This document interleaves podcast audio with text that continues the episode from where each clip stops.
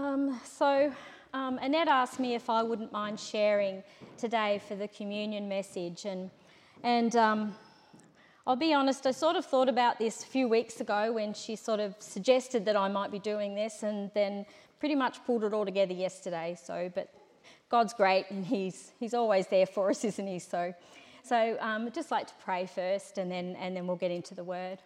Heavenly Father, we thank you that we can meet today.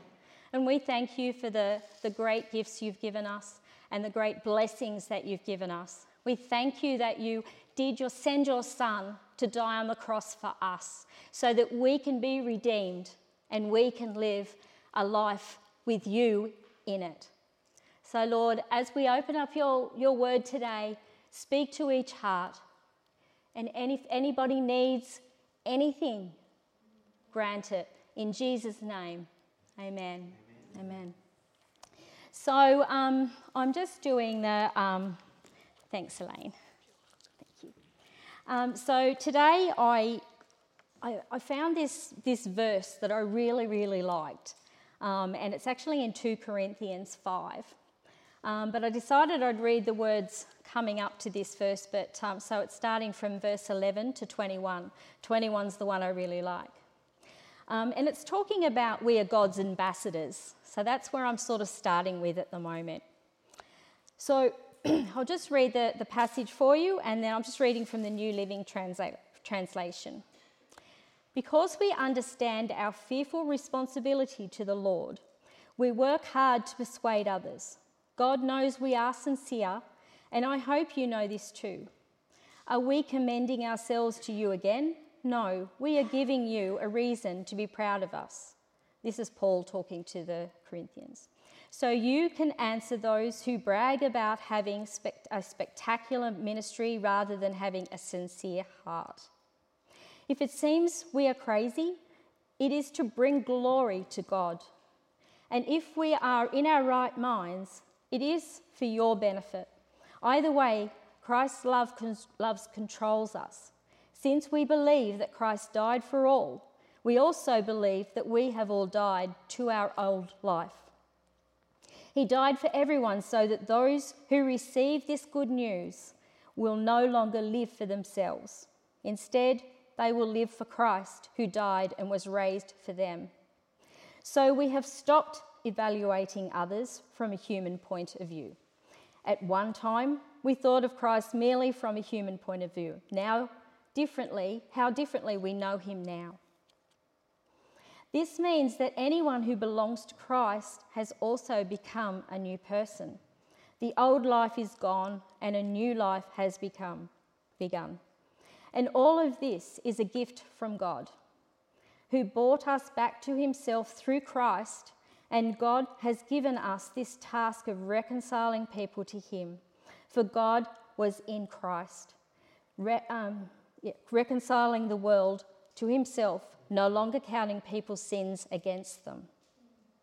And he gave us this wonderful message of reconciliation. So we are Christ's ambassadors. God is making his appeal through us. We speak for Christ when we plead, Come back to God. For God made Christ, who never sinned, to be the offering for our sin so that we could be made right with God through Christ. So, and to me, that the first thing that came to my head when I started reading that was just how much God loves us. And thinking, wow, He loves us a lot because of the sacrifice He gave. The Bible says that in God's love, He chose us actually picked us out for himself as his own in Christ before the foundation the, of the world in Ephesians 1 4.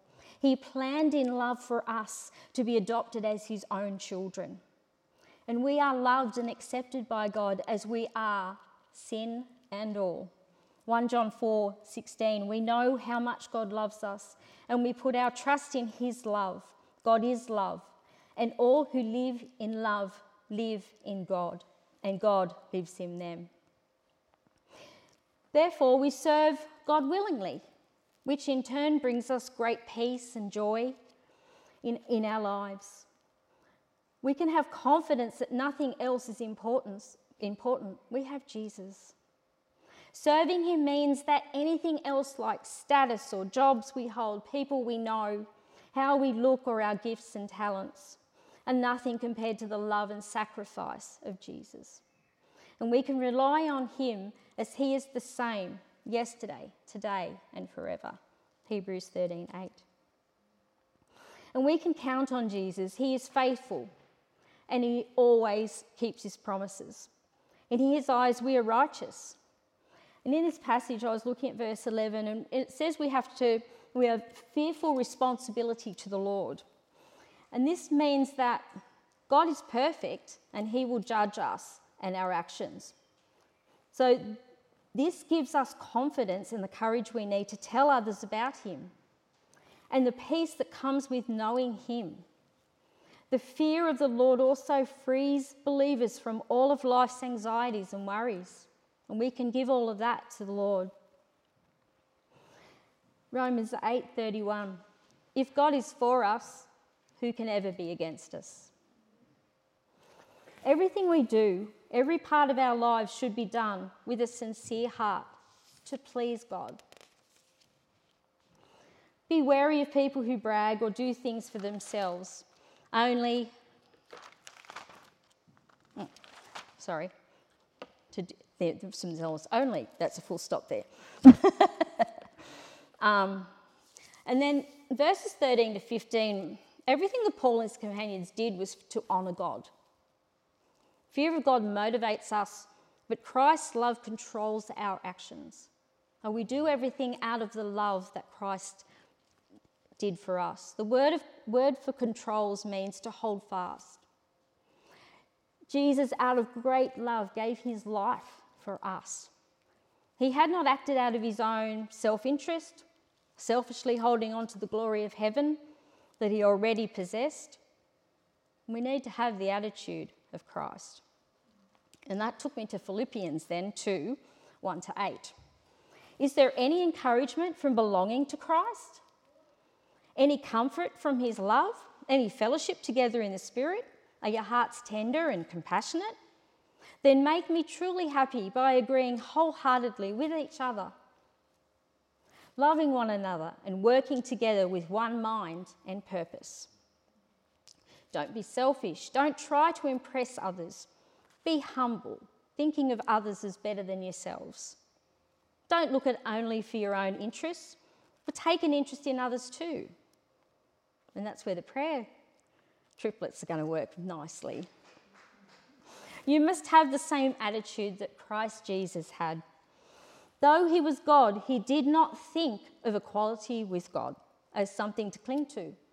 Instead, he gave up his divine privileges he took the humble position of a slave and was born as a human being.